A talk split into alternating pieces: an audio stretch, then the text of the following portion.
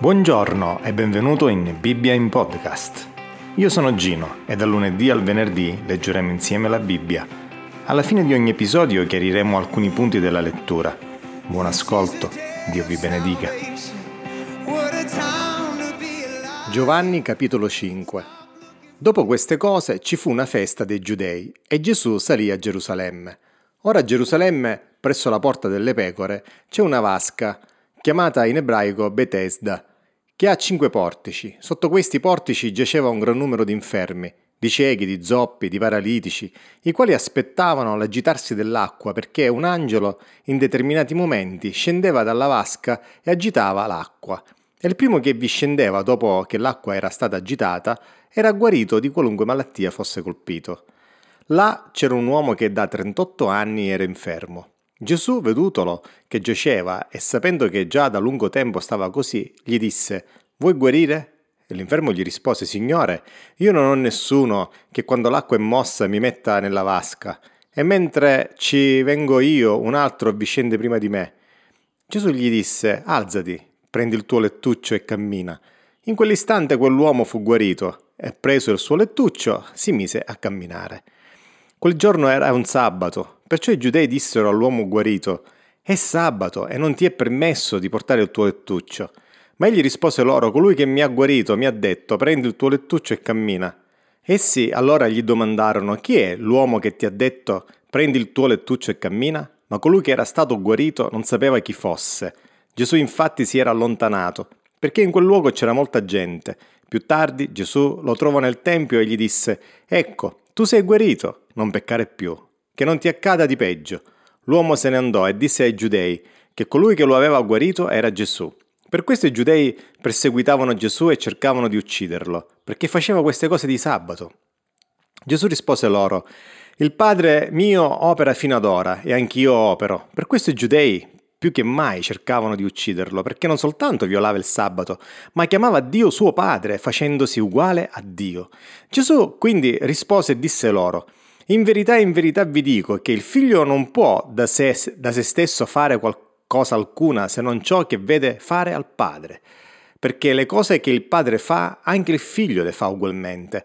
Perché il padre ama il figlio e gli mostra tutto quello che egli fa, e gli mostrerà opere maggiori di queste, affinché ne, revist- ne restiate meravigliati. Infatti, come il padre risuscita i morti, li vivifica, così anche il figlio vivifica chi vuole. Inoltre il padre non giudica nessuno, ma ha affidato tutto il giudizio al figlio, affinché tutti onorino il figlio come onorano il padre. Chi non onora il figlio non onora il padre che lo ha mandato. In verità, in verità vi dico, chi ascolta la mia parola e crede a colui che mi ha mandato ha vita eterna e non viene in giudizio, ma è passato dalla morte alla vita. In verità, in verità vi dico, L'ora viene, anzi è già venuta, che i morti udranno la voce del Figlio di Dio, e quelli che l'avranno udita vivranno. Perché come il Padre ha vita in se stesso, così ha dato anche al Figlio di avere vita in se stesso. E egli ha anche dato autorità di giudicare, perché è il Figlio dell'uomo. Non vi meravigliate di questo, perché l'ora viene in cui tutti quelli che sono nelle tombe udranno la sua voce, e ne verranno fuori, quelli che hanno operato bene, in risurrezione di vita, quelli che hanno operato male in risurrezione di giudizio.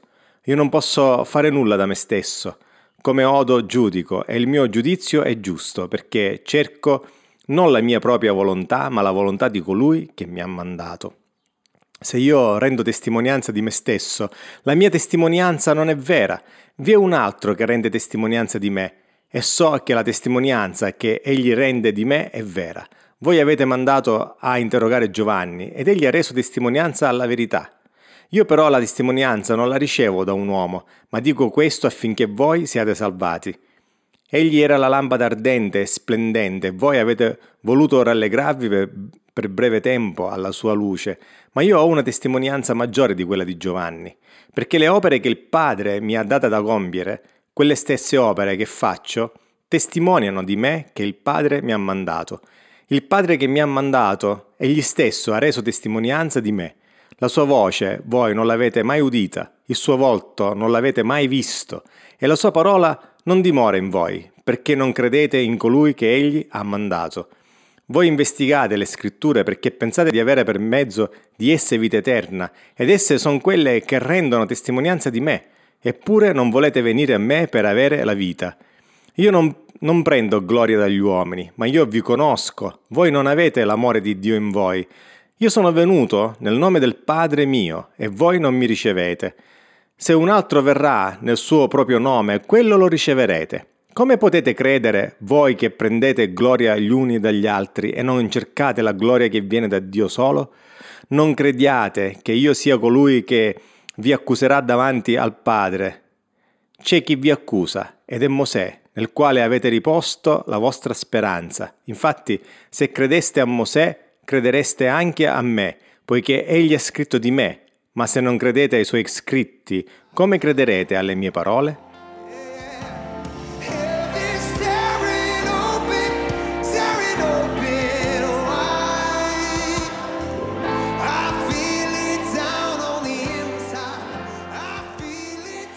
Ciò che mi stupisce di più in questo brano è il fatto che un uomo malato da 38 anni, dopo essere stato guarito, non si preoccupò neanche di conoscere chi fosse colui che lo aveva guarito.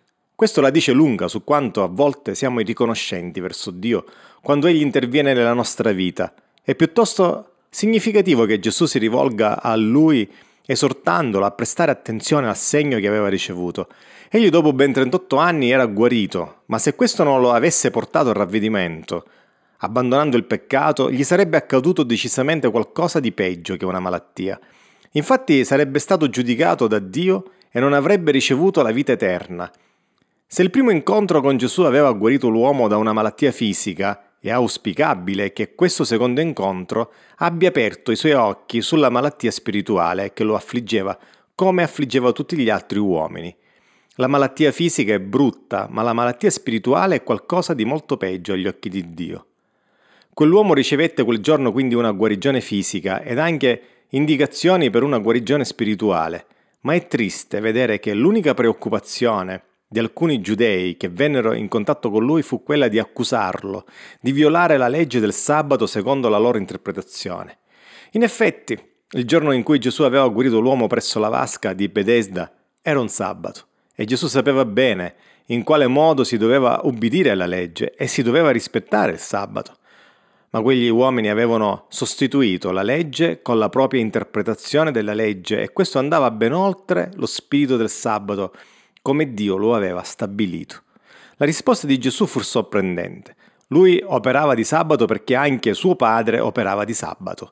Questo avrebbe dovuto farli riflettere su cosa significasse davvero rispettare il sabato e sul fatto che le loro regole andavano ben oltre le intenzioni di Dio nel donare il sabato all'uomo ma le loro regole umane impedivano loro di vedere il bene che Gesù aveva fatto. Non è così anche oggi. Gli uomini invece di sottomettersi a Dio preferiscono sottomettersi alle proprie regole, stabilendo il modo in cui essi possono essere accettati da Dio invece di lasciarsi illuminare dalla grazia di Dio. Come Dio disse a quell'uomo che aveva guarito, dovremmo preoccuparci oggi della nostra condizione spirituale affinché non ci accada di peggio. Il problema di quell'uomo non era certamente il lettuccio che stava portando in un giorno di sabato, ma l'eventuale peccato che avrebbe caratterizzato la sua vita e lo avrebbe posto sotto il giudizio di Dio.